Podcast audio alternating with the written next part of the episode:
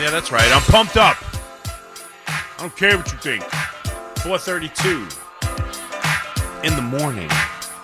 On a Tuesday. A Tommy Cutlet Tuesday. 877-337-6666. And honestly, to be fair too, yeah, big weekend for both teams. Jets with a dominant performance against the Texans to go 5 and 8 and the Giants to go 5 and 8. Who would have thought we'd have so much fun being 10 and 16 combined? Amazing, isn't it? 877-337-6666. But this is I'm sorry. There's this is it's it's more about the story and the feel. Not once did I did I say this morning they're going to the playoffs. Not once did I say they're beating Philadelphia. Not once did I say Tommy Cutlet is going to be the next big sensation. I've compared him more to Jeremy Lin, who faded out than anything else, which is the obvious comparison. I'm not, you know, doing any real brain surgery to come up with that comparison. But like, I'm not trying to tell you all that, but it is different than what we saw from from Zach Wilson yesterday. Zach Wilson has had a career with the Jets. We know what Zach Wilson is. There's enough of a sample size. That was a brilliant performance, a far better performance than Tom, than Tommy DeVito gave you. That was a much more complete quarterback performance than Tommy DeVito. He didn't have to have a five minute drive, uh, to, uh, 90 second drive to win the game. That's fair. He was, that second half was a virtuoso performance. He was pitch perfect. He was far better. He threw for more yards. He threw for more touchdowns. He was better than DeVito. But it's one game of a career where we've seen him be up and down a lot. We know who Zach Wilson is. And so, and you know, he's not the future of the team at all. And I know, like, he won't be with the team. I'd be shocked if he's the backup quarterback next year.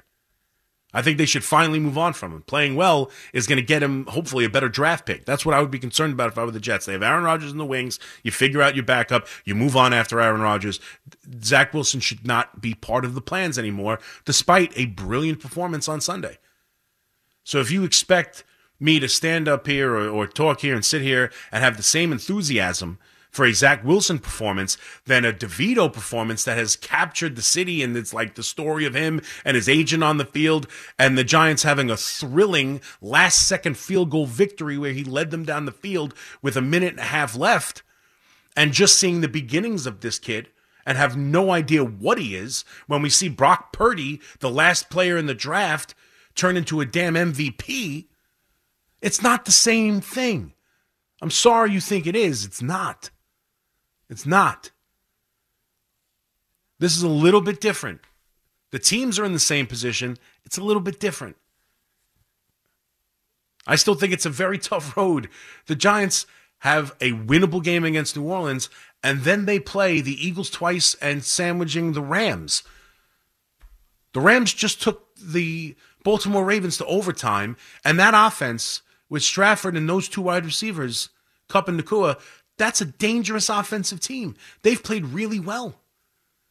That's a. T- I don't care if it's in the Giants building or not. That's a tough win. And the Eagles twice. When was the last time they beat the Eagles? Honestly, I think I think Ron Dixon returned the kick for a touchdown. That's the last time I remember them beating the Eagles. Let's be honest. That's I you know I know that's hyperbole, but that's what it feels like as a Giant fan. So if you think I'm, I'm sitting here with my shaved legs and my my Tommy DeVito pom poms, you're wrong. Other than just last night and having some fun and enjoying a football season that Giant fans haven't been able to really enjoy an ounce out of yet, it's a little bit different. It's a little bit different.